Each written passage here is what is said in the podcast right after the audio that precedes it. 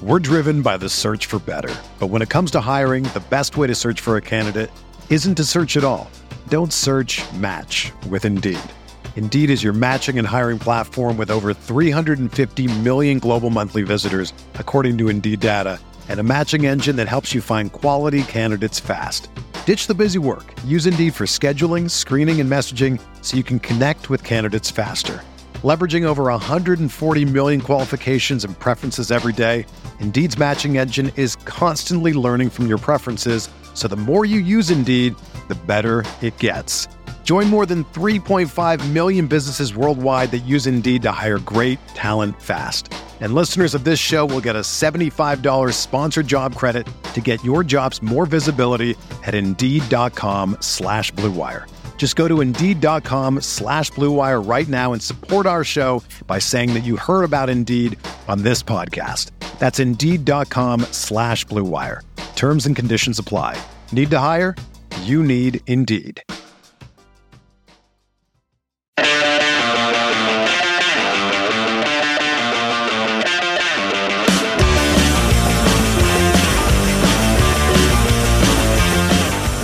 What's going on, Sporting KC fans, and welcome to the first Victory Pod in quite a long time.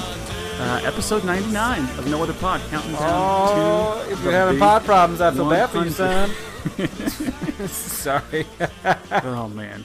Yeah, we're counting down, man, to the big 100, and we're going to figure out something down, fun it around. to do for that. Had some fun things on this one, too. We got a fun episode to talk about, not just because Sporting KC won, but because we are joined by Sporting KC sideline reporter Carter Augustine. Yeah, so, sideline reporter and new best friend of Dan and Jimmy's. That's what that is. He's got a birthday coming up this weekend, so basically we're just gonna party all weekend with Carter. Yeah, surprise we're just Carter. We're gonna show up and be like, oh, I wasn't really inviting you guys. Yeah. Yeah, you were. Come on. No, but it was a very cool interview. This was cool, so man. We're going to play that for you in a little bit.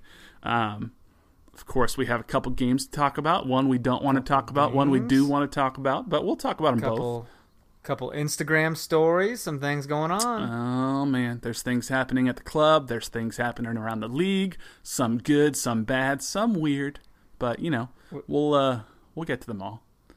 I'm just really pumped for everyone to hear this interview, man. Now don't go fast forward into the interview. All right, there's other things happening, but I mean, you're going to hear some Peter Vermes talk, how many actual job descriptions Carter has had with Sporting Club.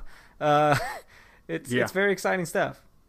Yeah, if you want an inside look as to what it takes to become a sideline reporter at a place like Sporting KC, you're going to want to hear this interview. And We're not going to tell you where in the podcast it is, so you're going to have to listen to the whole thing. It just reminds me, it's like a pro wrestler who has had to go wrestle in Ohio and Japan and over in Connecticut, little bitty things here and there to get to what he actually wants to do. It's just very, very cool. Yeah, so a huge thank you to Carter. We'll get to that interview in a little bit. But first, we have a new review, my friend. And I took it down. Do you have it? If you want to read it and you got it, then you go for it, my friend. I mean, I can absolutely read it. I like to give Jimmy. I like to give people a peek behind the curtain that we actually recorded all this part already. Oh no! And it's kind of. I'm sorry. I'm having like a Groundhog Day moment over here. Yeah, I had the wrong microphone selected. It's all good. Want Benjamin Beast 28 to know that we read his review twice on the pod. We've never done that before.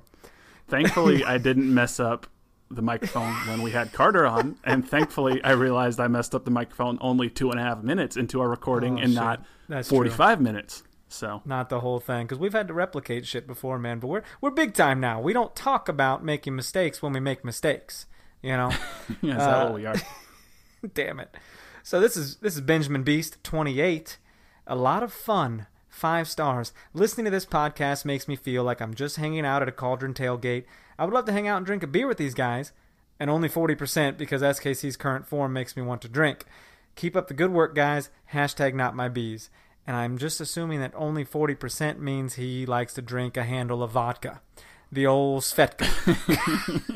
Yep, that's it. All he drinks is exclusively vodka straight from the handle. Just 80 proof, because that's what this season has done to him.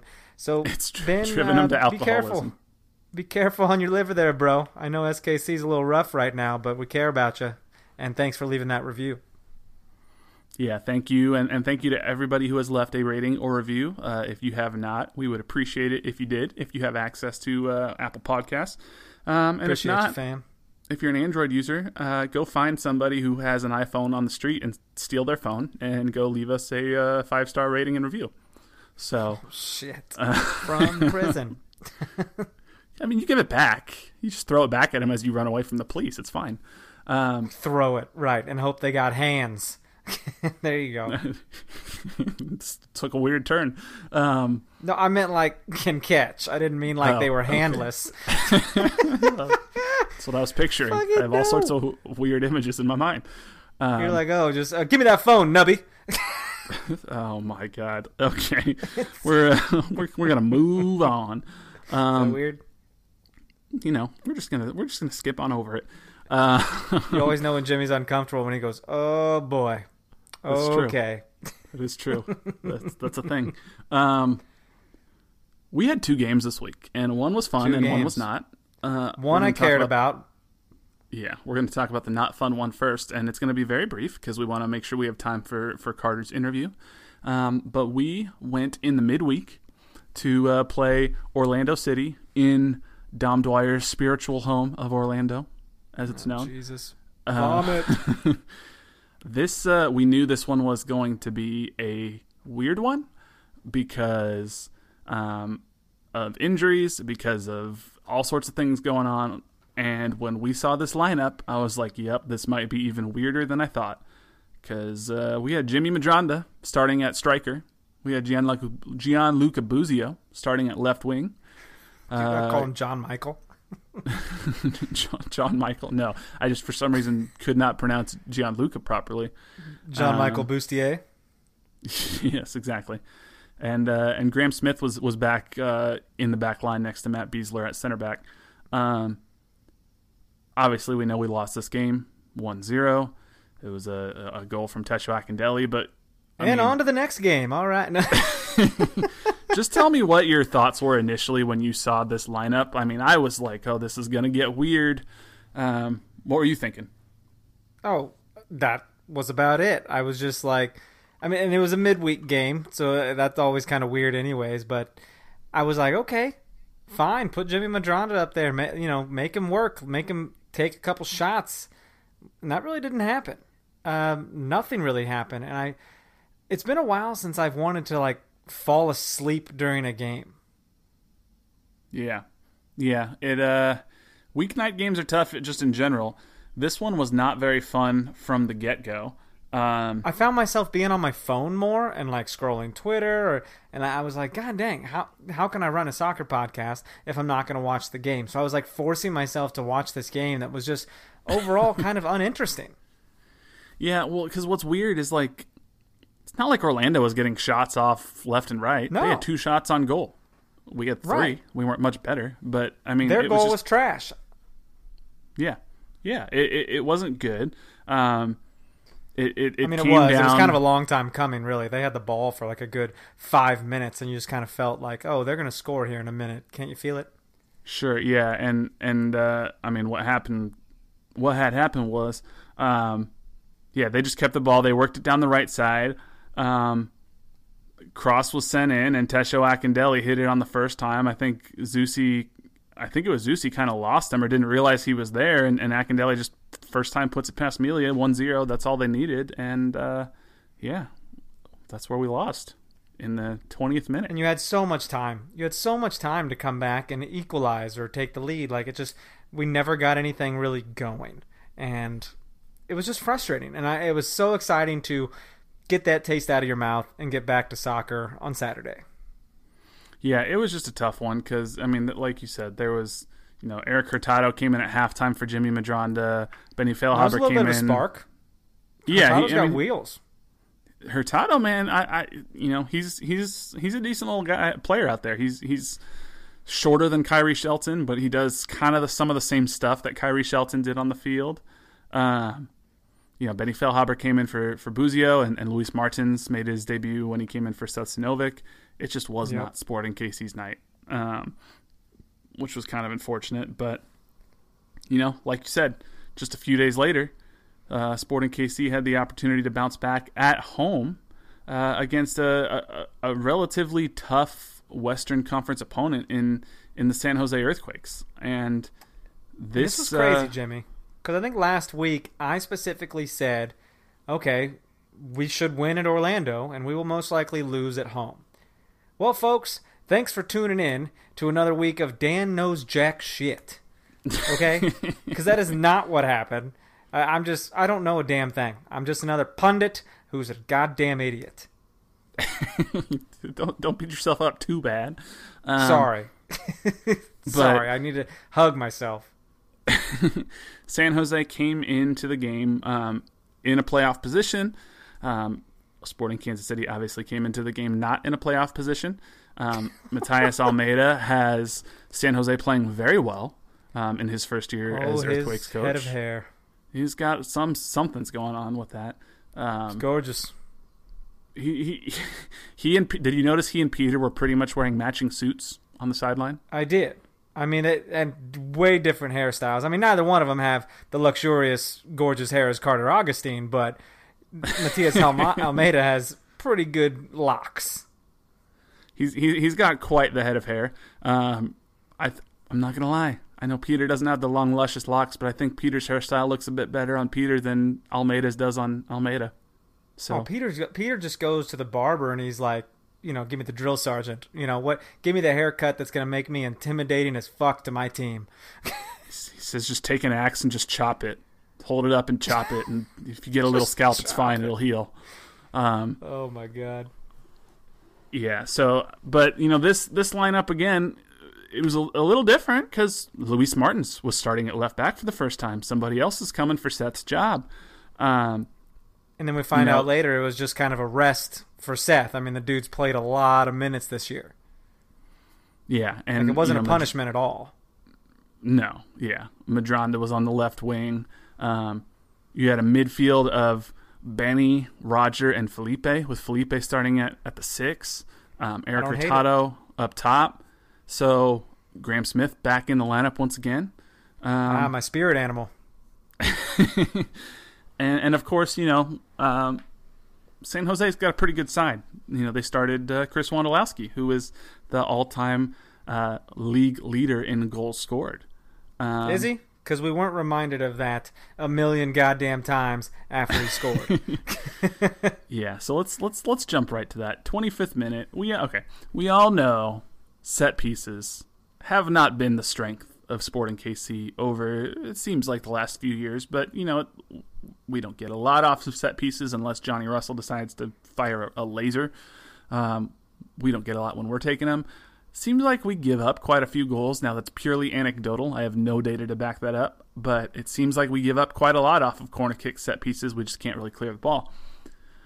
25th minute, I think Wando was Zusi's man, and Zusi just got totally screened off this play and could not catch up to Wando, but I have never in my life seen someone as wide open on a corner kick. And yes, it did just so happen to be the all-time league leader in MLS goals scored that was left that wide open. And he came off of the screen.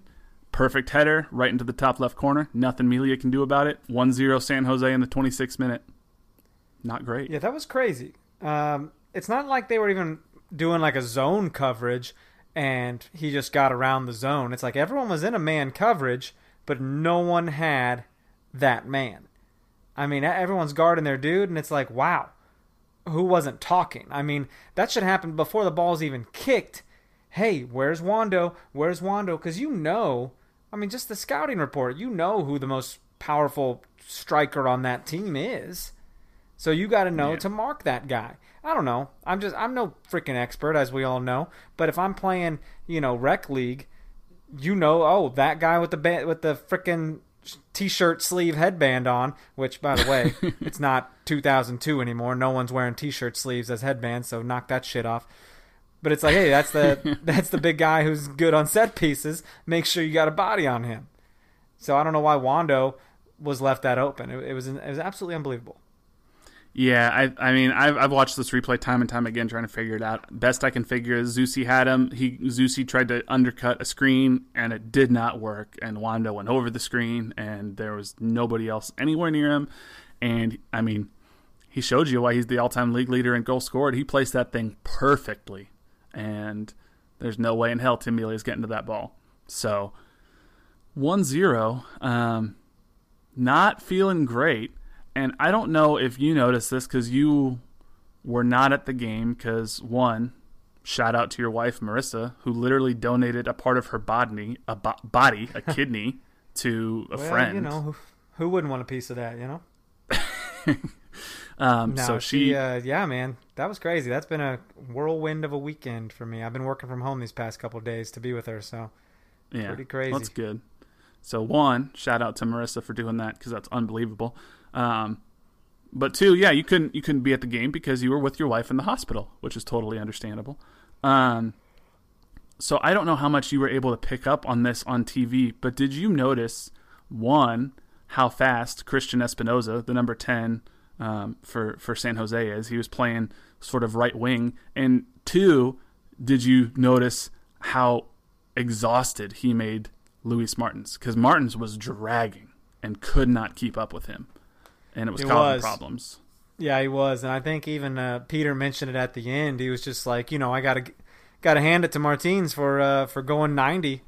I mean, it sounded like he didn't expect to have him go 90 minutes, but the way the other subs played out, he knew he really had to dig deep and grind out that result at the end. So, you know, props to him. I don't know if he's ready to go 90 minutes like that, but he did it, and we got the W, and that's all that matters. Yeah, I don't know if he... I mean, I definitely didn't think at halftime that he was going to go 90. I thought he might come off at halftime because he was... I mean, when I have not seen a soccer player look as exhausted as Luis Martins did, just because Espinoza is so fast, and he was running all over the place, and they were working the ball down the right side of the field. But he stayed in, played the whole game. And then... You know, it was the second half. Daniel Shallowy looked like he was going to come in at halftime, and then he didn't. For whatever reason, it's a good thing he didn't, because just 4.5 minutes or so into the second half, things turned around for Sporting KC. Johnny Russell had the ball on the right side of the field, kind of chipped the ball across the box to Jimmy Medranda, who chested it down. I don't know if he was trying to chest it down to himself or to Benny, but Benny took it on the half volley off of his left foot and just put it right past Vega into the net to tie the game. And Benny off his left foot, man, that's not something that's you badass. See. No, when he first scored with his left foot, like a couple years back, he pointed at his left foot, like, can you believe I just fucking did that? So, and he kind of did this. He kind of did that again this time, like, how'd you like that? But for one, Benny now doesn't really get in those positions to score, so the fact that he was even in a dangerous place like that was really awesome. Yeah, it was pretty funny. After the game, Benny said that he scored exactly 3 times in his career with his left foot, so he remembers all of them. And this was by far his best left-footed goal. But it was kind of funny because he was like, yeah, I'm not sure if Jimmy was trying to get it to me or if it just got away from him. But he was like, I did some quick mental calculations because I didn't know what was more likely to end in a goal, me going off my left foot or Jimmy going off his right foot. Because Jimmy's a left-footed player. He never shoots with his right foot, really. He's always firing rockets with his left foot. So he was like, I just kind of instinctually took it, and it just so happened to work out, and it ended in a goal. So little vintage Benny there. And you're right, his celebration, what it reminds me of is his celebration from the Gold Cup free kick from way back when he turns around, just kind of puts his hands out. He was running in that celebration, and this one he's just a little bit more composed, a little older, but he still turns around, just kind of holds his hands out like, there you go, I did it. So yeah, pretty cool. Unbelievably. But man, this was a tale of two halves. The second half was entirely different than the first half. Although if you ask Peter, which Carter did at halftime, Peter thought they played just fine in the first half for the most part. See, this was great. This is how our whole interview with Carter came about. I mean, I just tweeted and I tagged him in it, and I was like, do you think Peter ever? What did I say? Like, the way he just looks at Carter. Do you think Carter just feels dumb for even existing at that moment? Because Carter was just like, they've had a lot of the ball, this in the first half. What are your thoughts on that? And Peter, which is like, a perfectly valid question. Sure, just let's talk about the possession. I mean, he could have been like, yeah, that's our plan. He just goes, we've been pretty good too. We've been good. And Carter's just like, oh, all right, it's not what I asked. Right. Peter just kind of snapped at him. So, and then I think Tristan Jordan on Twitter, she was she, right? Yeah, Tristan's she was like, sounds like you need to have Carter on the pod or something like that. I was like, let's make it happen. He's like, I'm game. And then boom, best friends. There you go. Yeah, for what it's worth, Sporting KC, they always win possession. Like, very rarely do you ever see a game, whether win or lost, where Sporting KC does not win possession. In this game, San Jose outpossessed Sporting KC 58-42. So if I were Carter, I would have asked about possession too, because that's the obvious outlier. That's probably what Nate and Maddie were talking about on the broadcast is, wow, Sporting's getting outpossessed a lot more than they normally are. I do think Peter was just in a feisty mood that night, because in the post-game press conference, I don't know if you were listening at all or not, but one of the reporters asked him, I forget the exact question, but it was basically like, what was it you saw in Sporting KC, and what was specifically part of your game plan that you saw where you were able to exploit them? And Peter just goes, I'm not going to tell you. That's for you to figure out. And we were like, okay. All right. He's not in a question-answering mood. So I don't think it was – yeah, I think he was just in a feisty mood, as he sometimes is. But the second half, man, yeah, totally different. And it was the 76th minute, and this was off of a set piece after I just went off talking about how set pieces usually aren't great for us. Johnny almost puts it in the back of the net. It bounces off of the right post. Oh, man. Rebounds, and none other than Graham Smith, because, of course, was right there Graham to Smith, put it in. Dude, spirit animal.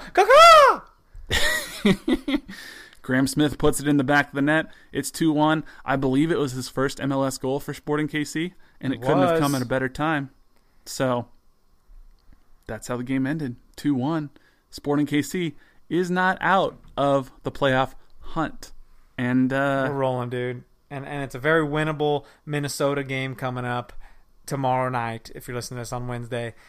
8:30 kickoff, by the way. So that's interesting. But I'll actually I'll be out there. Cool. Yeah. It's going to be a huge game. San Jose is still above us in the standings. They're in 6th place on 38 points. Everyone we play now and in the future is above us in the standings. Like, we got to just take them. Yeah. We're in 10th place at 31 points. For reference, Minnesota United coming to town. They're in 2nd place, 42 points. So Minnesota's very good this year. But I do have to say, we're probably not going to jump Portland, because Portland has such a backloaded home schedule because of their new stadium. A lot of home schedule. And you aren't going to hear me chanting, I like Ike, on Thursday. Hell no, because I don't like Ike. He's on the other team, and we want blood. All right? They're probably going to make the playoffs. We're still trying. So, no, I don't like Ike for wanting to leave this team for more money. And he's not even making more money, by the way. Yeah, I mean, not big league money. He's making roughly the same amount, but I think he thinks he'll have a better opportunity up there to make more money next year or some shit. I don't know. It's upsetting. Yeah, I don't blame him. I mean, I wish we had him back, but it's business. You gotta do what you gotta do. Look, if you're Ike and you're looking at this guy, Andrea Fontas, who's making $1 million, and you're starting ahead of him, and you're. Yeah, reigning defender of the year just a couple years ago, and all this stuff, and you're making a third of what he's making. I'd be probably a little frustrated too, but You know what? No, he ended up on a better team this year, and they love him up there, and he might be defender of the year again this year. So that's true, which is a bummer for us. But you know, we're not going to catch Portland. Probably not going to catch Seattle, although they've been floundering as of late and not playing very well. San Jose might be the team that we're most likely to catch, which is why, one, this win against San Jose was so huge. But two, if you look at who San Jose has left on their schedule, they still got to play LAFC. Then they got Vancouver and Orlando, so those two aren't that tough. But then RSL, New York City, on the road against Atlanta, Philadelphia Union, who's been very strong, Seattle, and then on the road against Portland. That's a pretty tough schedule to finish out. It is very possible San Jose kind of implodes, and we can make up these 6-7 points that we need to make up. So. Oh, super tough. As long as we just take care of business, other people will make mistakes and drop points. Similar to what happened this past week, man. Portland lost. RSL lost. L.A. and Seattle tied. Houston and Colorado tied. Minnesota tied with Orlando. Dallas tied. Results went our way this past week. And that shit can happen, dude. So as long as we keep winning and like everyone else keeps tying, we can get this done. Yeah. Sorry, I'm like optimistic over here, and that's a weird shirt for me to wear. I don't feel good right now. It is odd for you. Yeah. Do you have a prediction for Minnesota? No, I really do think we can get it done, man. I think we're going to be really hot off this San Jose comeback because all year, all season, when we don't score first or when we're down at halftime, we don't win the game. We've never come back, and we did. That's huge. We've never done that. Yeah, it's pretty cool. I didn't even look that stat up. I just have a good memory. This is technically part of Heineken Rivalry Week, although we're not they call it the nicest rivalry in the world. Geographical. Yeah, I mean, I've never met a mean Minnesota fan. They were very hospitable when I was there. I think they were very hospitable when you were there. So I got nothing but love for the Loons. Yeah, I just want to beat them on Thursday. Excited. They were excited to tie with us, and we had some beers. And my buddy was yelling. He's just like, "Way to tie! Way to be excited about a tie!" They're just happy to be here. It's okay. Yeah, but now they got a world-class stadium. Good. Yeah, so, right. Makes a difference, man. And we're like, dude, where does the freaking time go, man? We got to play this Carter interview. We gotta touch on Johan's Instagram story. I don't even know what to do anymore. Yeah, let's jump to the Carter Augustine interview, and then we'll come back, answer a couple questions, hit some news from around the league real quick. But yeah, now is the perfect time. Let's jump to our interview with Carter Augustine right after the break.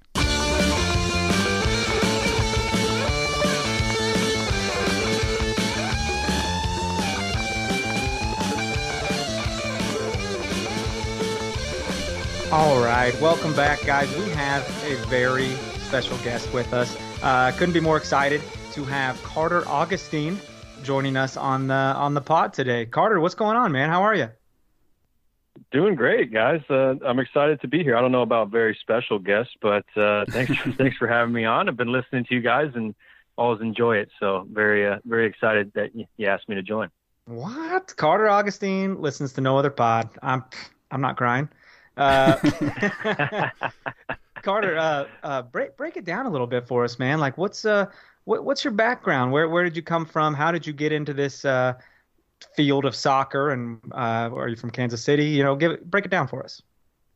Sure. So I'm from Des Moines, Iowa, the Dirty Money Island, as we like to call it, and grew up playing soccer. You know, it was the first sport I ever played. I didn't really get a good coach until about probably 7th grade. It's kind of like, you know, friends' dads coaching. Unfortunately, we don't have a great history of great soccer in Iowa. So hopefully that's growing with Sporting having an academy up there or an affiliate up there that shoots into the academy anyways. So, you know, played all my life through high school. Had a couple of little small school offers to play out of high school, but decided I wanted to get into journalism and I wanted the big school experience, and went to the University of Nebraska.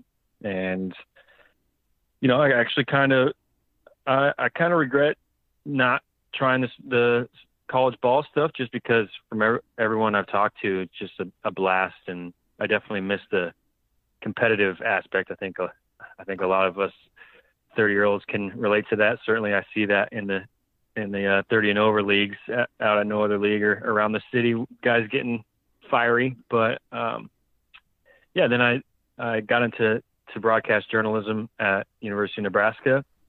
At first, I kind of wanted to be an investigative journalist of sorts, but soccer and sports have always been so passionate about. And funny story, actually, I've got a tape of calling a mid-90s NFL Pro Bowl on a little tape cassette when I was 6 or 7. And it's mostly me eating Cheetos and then being excited about whenever Emmitt Smith got the ball. So it's a pretty good it's a really good call, obviously one of my best. And it's just kind of always been an admirer of the greats in play-by-play broadcasting. And I've always felt that it combines two of my passions, sports and just the English language. I'm a big nerd about languages, so it seemed like a good path to go down. Started calling games back in 2008 for the women's team. Obviously, we don't have a men's team at Nebraska, but have a really good women's team. And Coach Cook always seems to get Kansas City girls up there to play for him. So a bunch of them were there on the team when I was in college and continue to be. And that just kind of reaffirmed my passion for it. And yeah, I've been doing it ever since. When I graduated, I sent an application to every MLS club at the time, and Kansas City and Portland got back to me. And basically I had a family friend down here that I could stay with for free, and that was the deciding factor. So, got an internship with the club and been working my way up ever since. I've done a variety of roles for Sporting Kansas City over 2012 was my first season. So it's at my 8th or 9th season now. Just been kind of trying to grow along the way, and always have had the goal of being a broadcaster kind of at the end of the tunnel. So obviously it's been an absolute blast the last couple of years to be able to be on the television side of things. It's a pretty cool story. Obviously, you made the right choice choosing Sporting KC over the Portland Timbers. We're not biased or anything. So tell us, you mentioned you've done a variety of things with the club, working your way up. What are some of the odd jobs that you've had to do for the club? And then what was it like when they first approached you a couple years ago and said, hey, we want to put you on TV? How did that feel? Sure. Yeah. I've been odd jobs, I think, is a pretty accurate and adequate way to describe what I've been doing. I started as a video operations intern, I started as an operations intern, and then they were like, oh, you can do a little photoshopping. So they moved me over to the other side. And, so then I started with the video operations team. After my internship, I kind of didn't think I was going to be kept on. I was working at Von Maur at the time, selling women's shoes, and got a call a couple of months after the 2012 season saying, hey, we've got a little different role for you if you want to take it. And it wound up being a proprietary software that kind of runs the in-stadium ads and stuff like that. And I had to learn it. I went out and got some training in San Francisco from Cisco to run this program. And then that was kind of my foot in the door. And after that, I was just bugging people to do a bunch of different odd jobs. I became good friends with Cal Williams, who was the play-by-play guy at the time. Mm-hmm. And he was a big help for me in getting me involved with the radio show and kind of getting me involved on the radio side of things.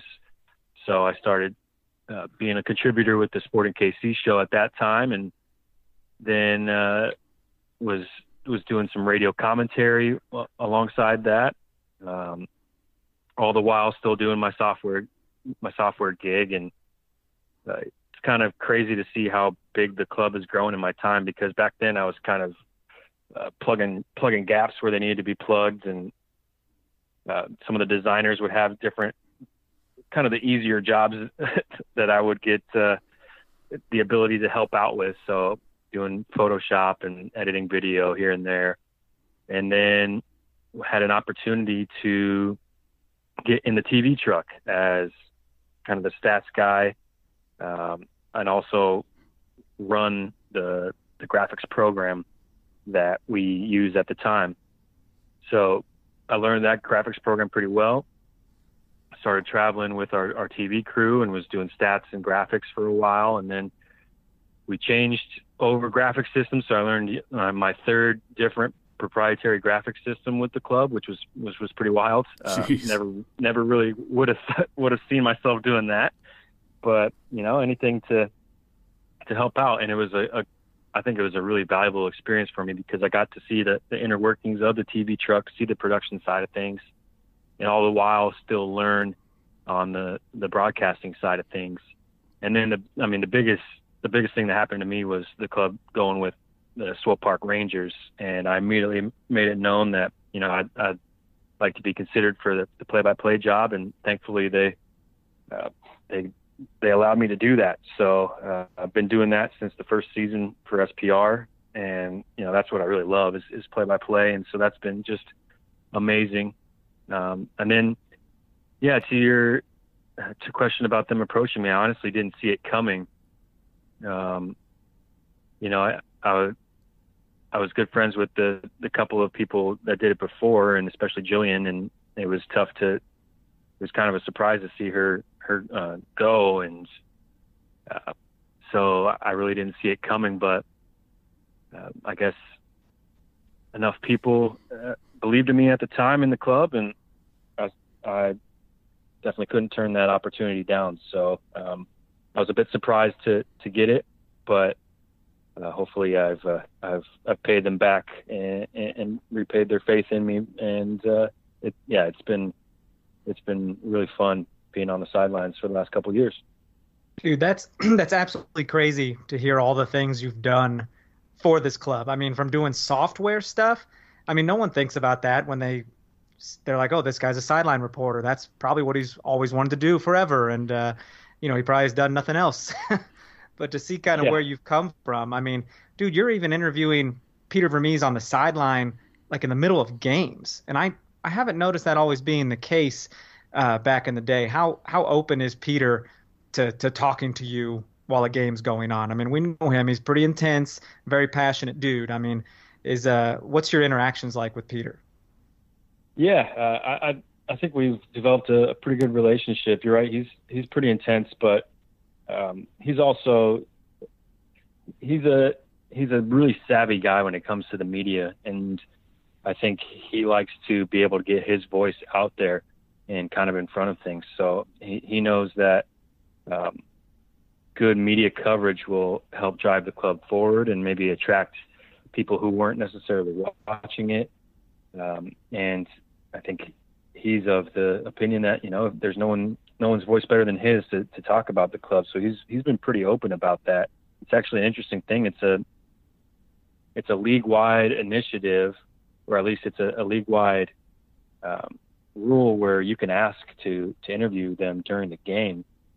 And a couple national broadcasts have done it. And so we just kind of had the thought that, you know, maybe we should be doing this with Peter, and he's very open to it. And he told us, you know, he's down to do it if they're winning or if they're losing, and as long as I time my run, I suppose is the way to say it. Time my run appropriately.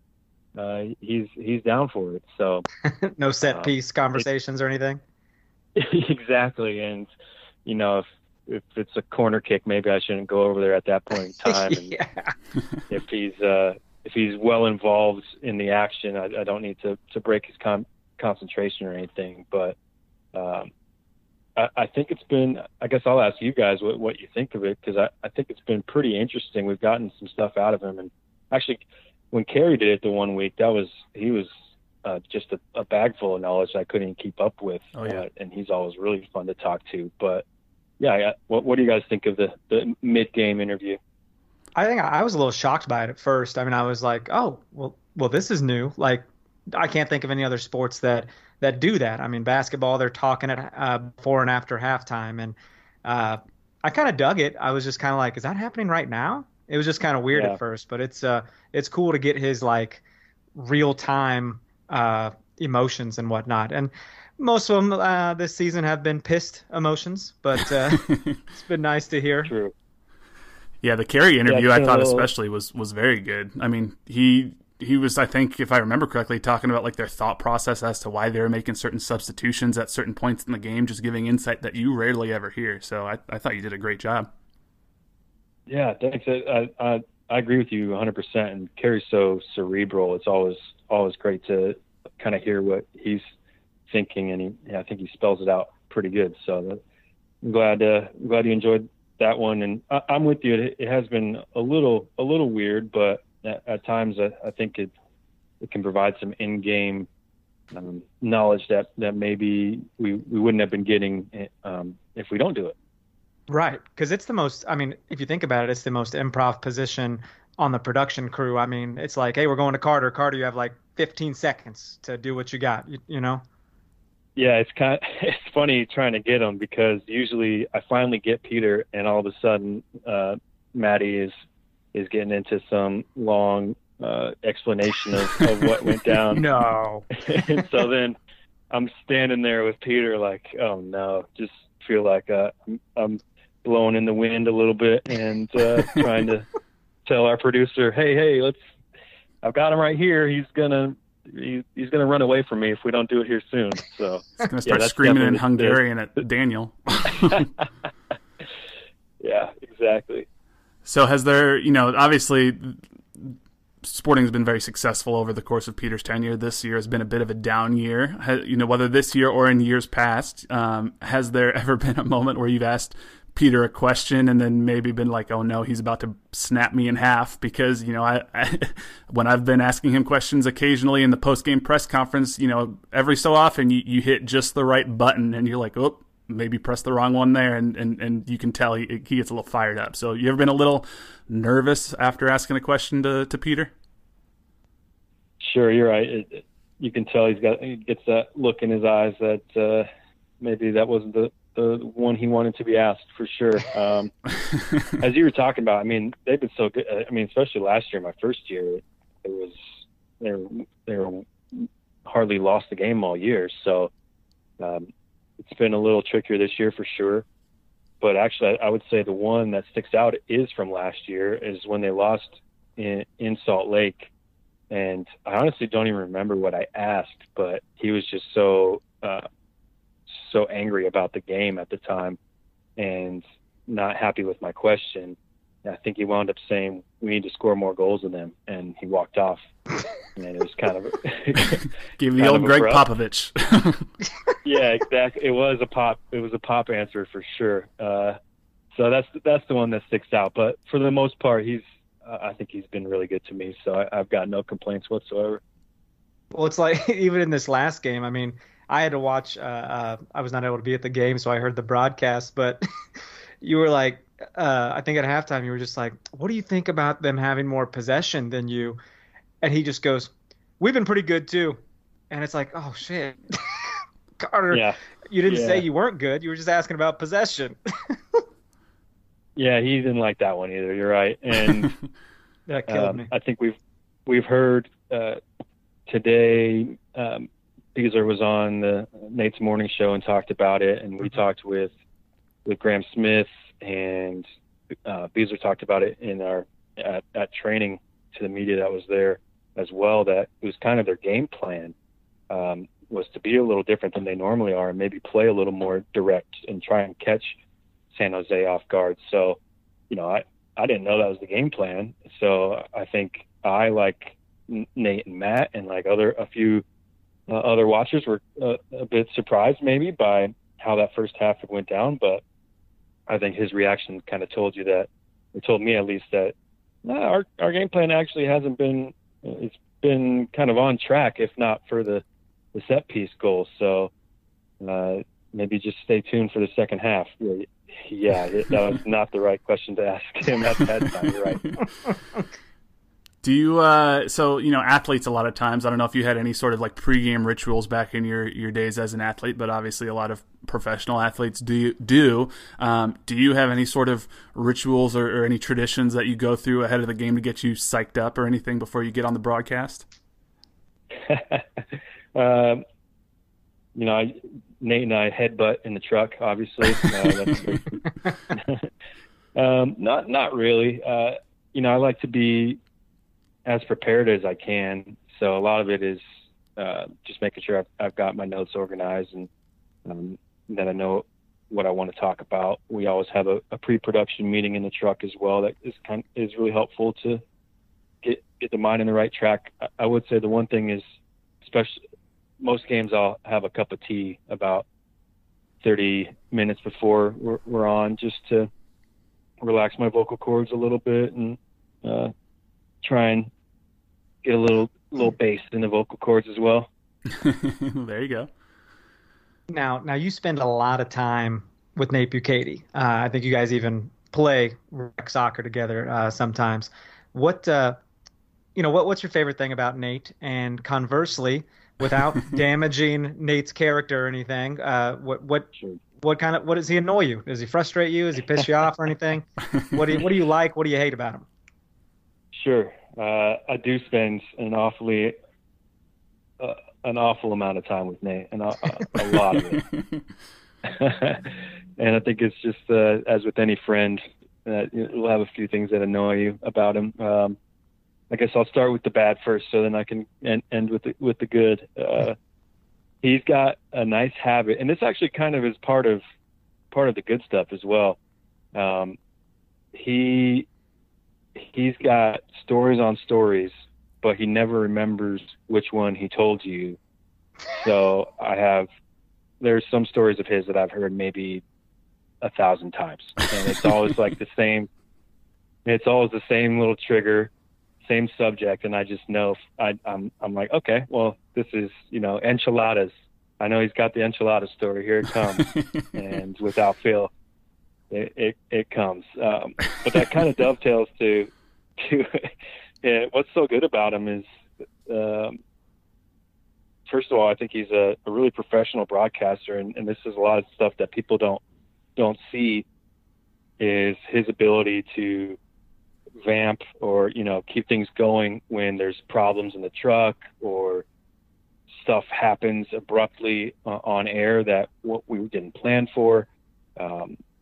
Maybe a guest isn't talking very much. I think he's just really good at that part of the job, and it's part of his personality as well. He can talk to anyone, and that's something that I kind of struggle with is the social aspect of it. And he is very sociable, and he'll go introduce himself to anyone, and I really admire him for that, and he's very helpful to be around in that regard because that's just something that I struggle with. So it's nice to have him help go around a room and introduce people. So he's really good at that type of stuff. Yeah, dude's been around for a long time in Kansas sports in general. So I imagine being able to learn from him and kind of acting as a mentor to you as well. Yeah, he is. He definitely has been very helpful for me in my career. He's given me a lot of advice. Like you said, He's been around the block a few times in KC and just as a sports broadcaster. So he's been very helpful. I think his ability to talk just comes from being on that 4-hour radio show every single morning. And it's certainly sharpened that. It's definitely sharpened that knife of his. I've been fortunate to have a couple guys, him and Cal, to really look up to in that regard. And then we've had some really cool guys doing the broadcasting down the years as well. I learned a lot from Diego Gutierrez when he was doing it. He's one of the smartest guys I've ever met, and he came at it from not only an ex-player in the league, but an ex-GM. And so he knew both sides of the league in that respect. Jake Yodrich is, man, what a guy he is. And he kind of was like me in the fact that he is a production wizard. I guess I'm not a wizard, so I'm not like him in that respect. But he came from he's got enough knowledge about the production side, years of production, and just a consummate pro. And I think I learned a lot from him, and especially the odd jobs that I've worked. He was working a lot of those odd jobs as well. And then Matty is just a really good friend of mine, and it's a privilege to work with him because I think he sees the game so well and explains it in kind of every man's terms, even though they're British terms. So sometimes they're a little. But I just enjoy the way he describes the game and his love for the game. I don't know if you guys can pick up on it. I hope so, because I just pick up on it.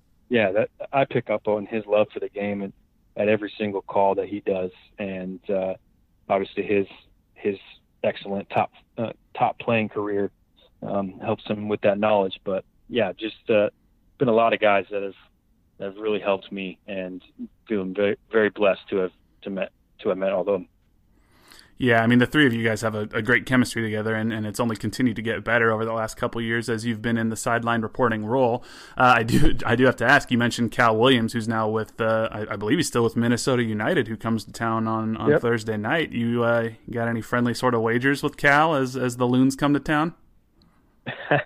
We'll probably have some sort of wager. That's one of my very good friends, and we've already spoken, and it's actually my birthday this weekend as well, so he told me to get my liver ready. So I'm actually a little.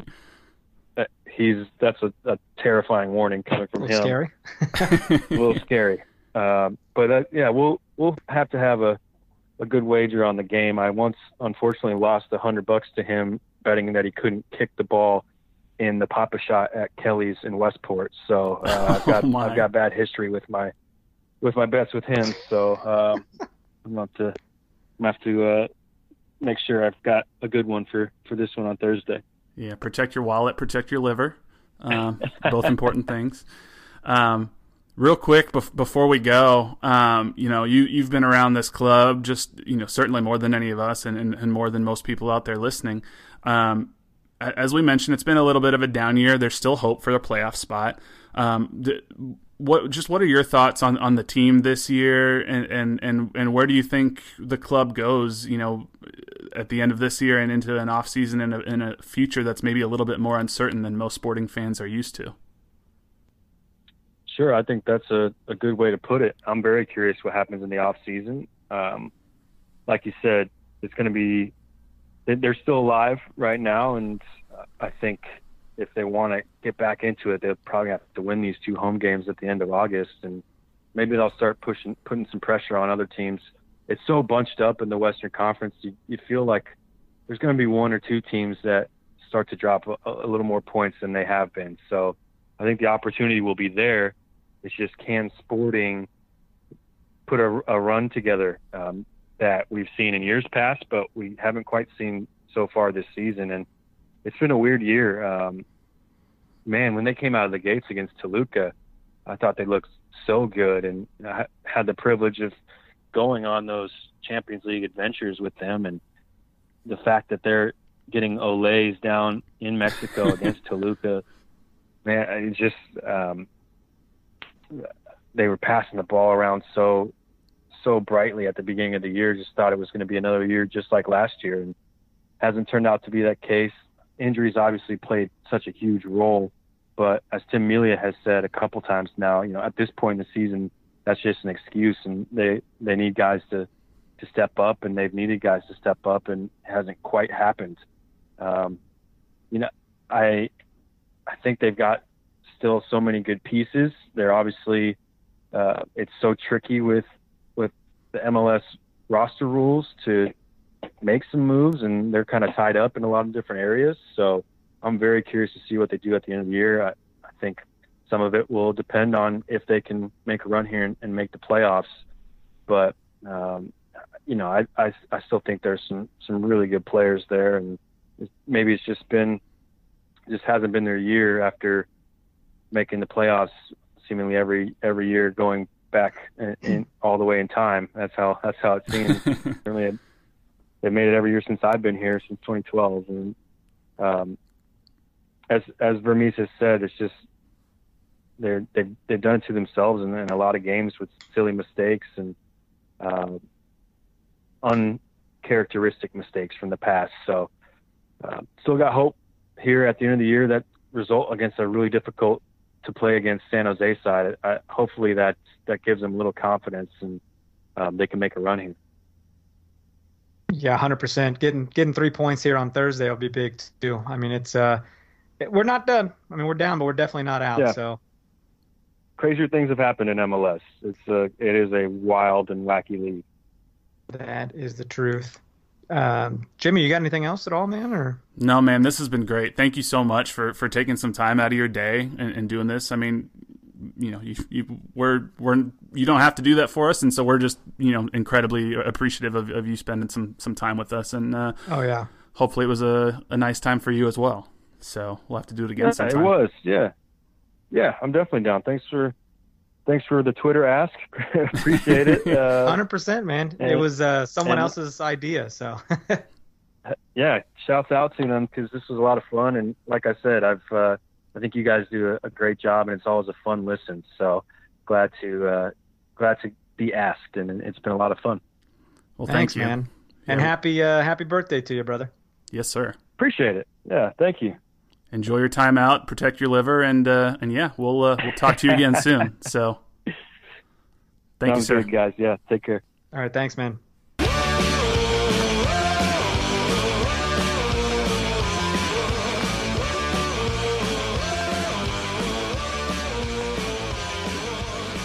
All right, man. That was fun, dude. That was great conversation. Fun. Oh my God, can you believe that he listens to no other pod? Like, when he said that, I was just like, stop. Either you're a really good liar, or like I'm just fanboying over here. And come on, he's just a dude. But come on, he's on TV every week, man. We feel like we know him through the club and everything, and he listens to no other pod, and now I'm super embarrassed with the garbage I say every week.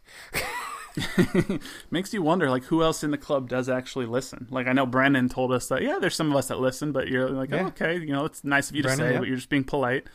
But I you know, think it's they hear my garbage language and your decent takes, and really, you should just run this pod by yourself, man, because I'm holding you down. No, not at all. It does make me wonder. But that was so cool. It does make me wonder who else is listening. I would like to know. But yeah, man. Oh, thank you so much, PV. Carter. We already know that. Oh, absolutely. Sorry we dogged your hair today. Thank you, Carter, for joining us. Happy early birthday. Here's hoping that Peter's in a good mood for you tomorrow night when we're playing the Loons. I've been on that receiving end of the Peter stare many a time. He won't be doing the sideline though. It's an ESPN game. That's right. It is ESPN. So it's national TV. Well, they'll probably just throw him on some software application or something. he'll be learning his fourth new advertising software for the club. Oh, my God. And just be doing God knows what. Carter, I know you're not on Fox Sports tonight, but if you could come code this developing software for me. It's crazy. I mean, he's worked his way up from an intern to being on TV with the club. That's pretty cool. I was just kind of, my brain was so jumbled when he said that, when he said all the things he was doing, and now this. I was like, holy shit. Like, those are two completely different things. Yeah, yeah. And, I mean, that's kind of the same thing like that happened with Jake Yodrich, like you said. And when he called Jake Yodrich a wizard, I was like, well, he's definitely got the beard to be a wizard. So. Yeah, right. And interesting to hear about, you know, how he was kind of sad, you know, to be like taking Jillian's job. I can only assume she was let go. Maybe I don't know. Maybe she left. I don't know. Own terms. I don't know either. I don't want to assume. I guess. But you know, to feel that way, it's like I don't know. You don't want to take your good friend's job, but you know, I'm sure she was probably like, "No, you got to do it. Take it." Yeah. and good for him, man. It's cool.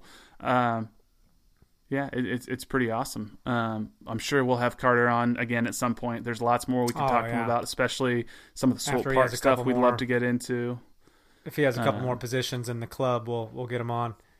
Yeah, once he takes over as technical director, then we'll bring him back. And I'll never get over that. But yeah, let's move on to a couple other things here because we are running out of time. God dang, these interviews are fun, but man, they're time consuming. They take up some time, but so hope you guys enjoyed it though. Yes, absolutely. Hope you did too. And if you guys have any other ideas of who we should interview, please let us know. Tweet us at NoOtherPod, at Dan Kuzer, at JCMac03. Who should we tag try to get next? Tag them, publicly shame them, beg, send them money and veiled threats. Don't do the latter part. Maybe we'll get one of the Cooligans back on. Whatever we got to do. It'd be cool. No pun intended. Yes, pun intended. Let's get to a couple of questions real quick. Hawkjock on Twitter, one of our listeners, he was the one who actually pointed this out to me today, and then we've talked about it briefly. But he said, have you watched Johan's Instagram story from today? If so, I would like to hear your thoughts on what you think he is trying to say. Yeah, so for those of you who probably haven't seen it, because maybe it's not there anymore by the time you're listening, Johan first got back on Twitter today. He reactivated his account. He hasn't tweeted anything, but he is back on Twitter. But on his Instagram story, he put up some highlights from a game against Orlando City at home last year. They're all from that game. They're all highlights that make him look pretty good, I think. And there's a couple like freeze frames where he like specifically highlights himself. He like circles himself, yeah. Yeah. And the very first highlight has a bunch of like hourglass emojis, like taking all the time in the world to like look how much time I have on the ball. And it makes me wonder, like, what is happening? Like, this just keeps getting strange. There's no speculation necessary, dude. He's saying like, why am I not playing right now? Why am I blacklisted from the club? What do you think he did, dude? Did he punch somebody? Did he sleep with someone's wife? I need to know. Because we haven't even seen him in the 18, and he's not on the injury report. He's not with Swope. He's just not there. Is he even practicing? Is he at training? I thought I've seen him in training pictures. I think he has been at training. He was at Children's Mercy Park during the San Jose game. Everything I've heard is it's just coach's decision for why he's not in the 18. So That's crazy. I don't know. So he pissed off Peter Vermes is what happened. Because all these videos are him saying like, hey, look what I did against Orlando last year. Could have used me during that game, don't you think? Yeah, that's a good point. So, I don't know. I mean, if that is what he's doing, it's not going to help him get back in the good graces with Peter Vermes, because if there's one thing Peter Vermes loves, it's passive aggressiveness. Yes. So, there's one thing he loves is going through his players' Insta stories. So yeah, I'm not really sure what's going on there, but it's we'll keep an eye on it and see what happens.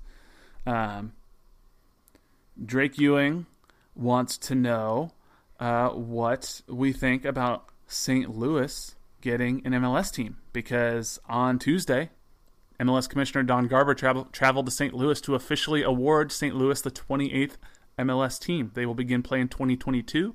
They will be by far the closest club to Kansas City, and it's obviously a natural geographic rival, even though we've only played the current USL St. Louis FC, I think, once in a US Open Cup, and this will be an entirely new team. Yeah. This is not them moving up to MLS. This is a new club. But it's what are your thoughts? 2022, right? Yeah. Well, my thoughts are, what conference will they be in? I would assume they got to be in the East, because Austin's probably going to the West. There's so gonna be what kind of rivalry is it going to be if we only play them once a year? Well, I mean, that sucks. That is, unless that, well, you know what could also happen is once they get to 30 teams or whatnot, they could do like a, you know, Western, Central, and Eastern divisions. They do it could. That way. I'm not. Yeah, eventually, they're going to have to. And I dig it. I mean, dude, I'll make a St. Louis trip on the weekends, man. We get a couple people to, carpool, split the gas. That's easy. Yeah, eventually MLS is going to have to do something. It can't just be East-West forever, because it's going to be too many teams. Yeah, that's true. Yeah. They're going to have to really divide it up like NBA and NFL does. I'm excited. I mean, hey, a 3-hour drive is less than half the time it takes to get to the next closest road team. So, oh yeah, what's Minnesota, like 7? Yeah, I think Minnesota and Chicago, and for that matter, Nashville are all. Chicago's about 7, 8 or 9, eight-ish. Yeah. So this'll be cool, man. And yeah, I mean, there's that history with the Royals and the Cardinals. For a little bit there was sort of a Chiefs Rams thing going on, although that wasn't as historic as Royals Cardinals. But there's always going to be a Kansas City St. Louis rivalry. They're saying St. Louis is a very big soccer city historically, and SKC even put something out about players that have come out of St. Louis that have ever played in sporting systems. So, kind of a cool deal. Yeah. Yeah, Taylor Twellman was very excited. He's from St. Louis. Yeah.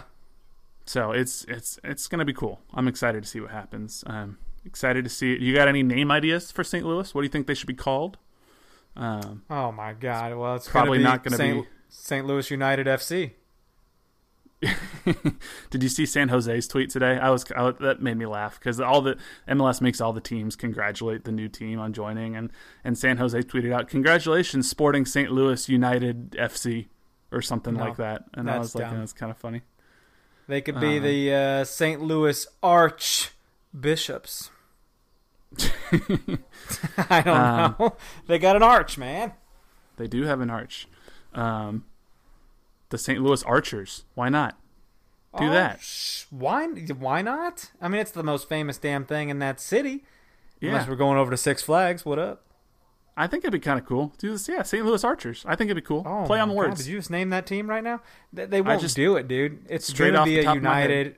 Like when Minnesota and Atlanta came in, that was so boring. Same with New York City FC and then Orlando City SC. It's like, goddamn, what happened to the fun names? St. Louis. Does anyone want to do a Real? Can we do a Real St. Louis? Well, there's Real Salt Lake. Well, yeah. So, I think we could go St. Louis Brom Albion. That's 2 SLs. That's 2 RSLs, dude. Locomotive St. Louis. Locomotive. Do like the Russian leagues. There's like Locomotive Moscow.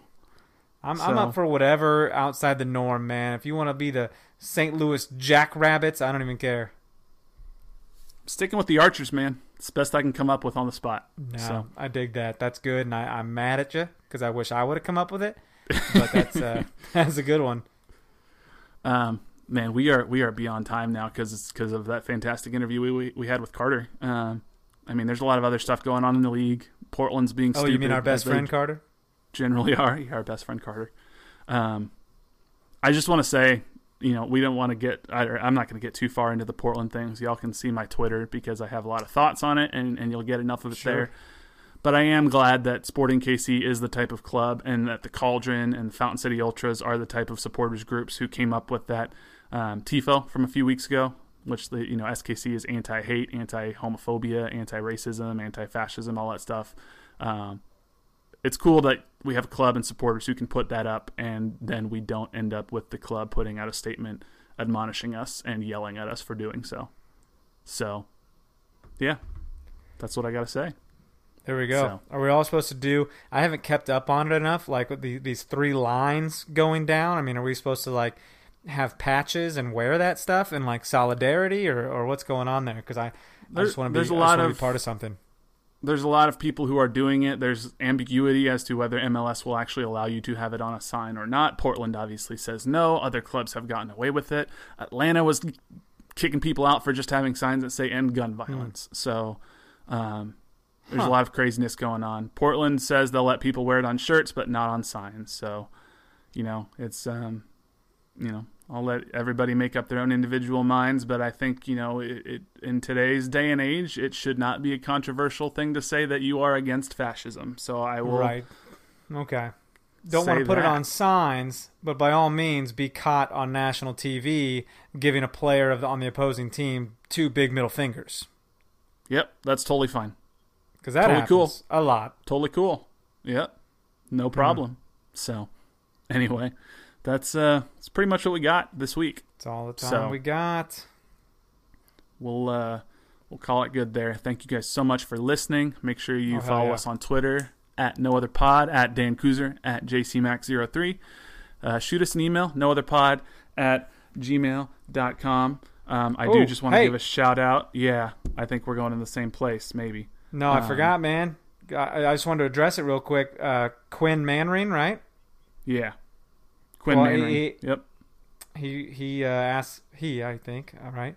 was asking me about playing in the Lawrence Adult Soccer League, and I just want to endorse that real fast. I like it. There's like four different divisions. I'd say absolutely sign up if you're not feeling like you're top tier. You know, put yourself in Division 2 or 3, or me, I'm a Division 4 guy. So, fun stuff. And we might have to hit more on that next week sometime. The rest of his message. Sure. Yeah, he had a number of questions, so we'll get to those, and you know, maybe we'll see if Dan can't shoot you an email or something to give you more info about the Lawrence League. And good luck at KU. You're starting at KU, so congrats. There you go. But yeah, shoot us an email, nootherpod@gmail.com. Leave a 5-star rating and review, and let us know who you want us to interview next. But until then, he's Dan. I'm Jimmy. We'll catch y'all later. See ya. Happy birthday, best friend Carter. He's coming for you. Nowhere to run. He's coming for you. Nowhere to hide. He's going to take your life. No one to guide you. He's going to take your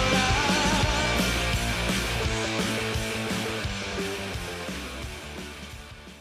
Everyone is talking about magnesium. It's all you hear about. But why? What do we know about magnesium? Well, magnesium is the #1 mineral that 75% of Americans are deficient in. If you are a woman over 35, magnesium will help you rediscover balance, energy, and vitality. Magnesium supports more than 300 enzymatic reactions in your body, including those involved in hormonal balance.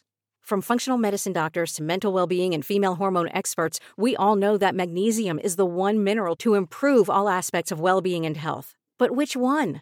Magnesium Breakthrough from Bioptimizers, the trusted choice recommended by leading experts, with 7 best-absorbed forms of magnesium to ensure your body receives the support it needs for overall well-being. Go to bioptimizers.com/balance today and use code BALANCE10 for 10% off. Support your journey to wellness at bioptimizers.com/balance. Magnesium Breakthrough from Bioptimizers, your foundation to optimal health and vitality.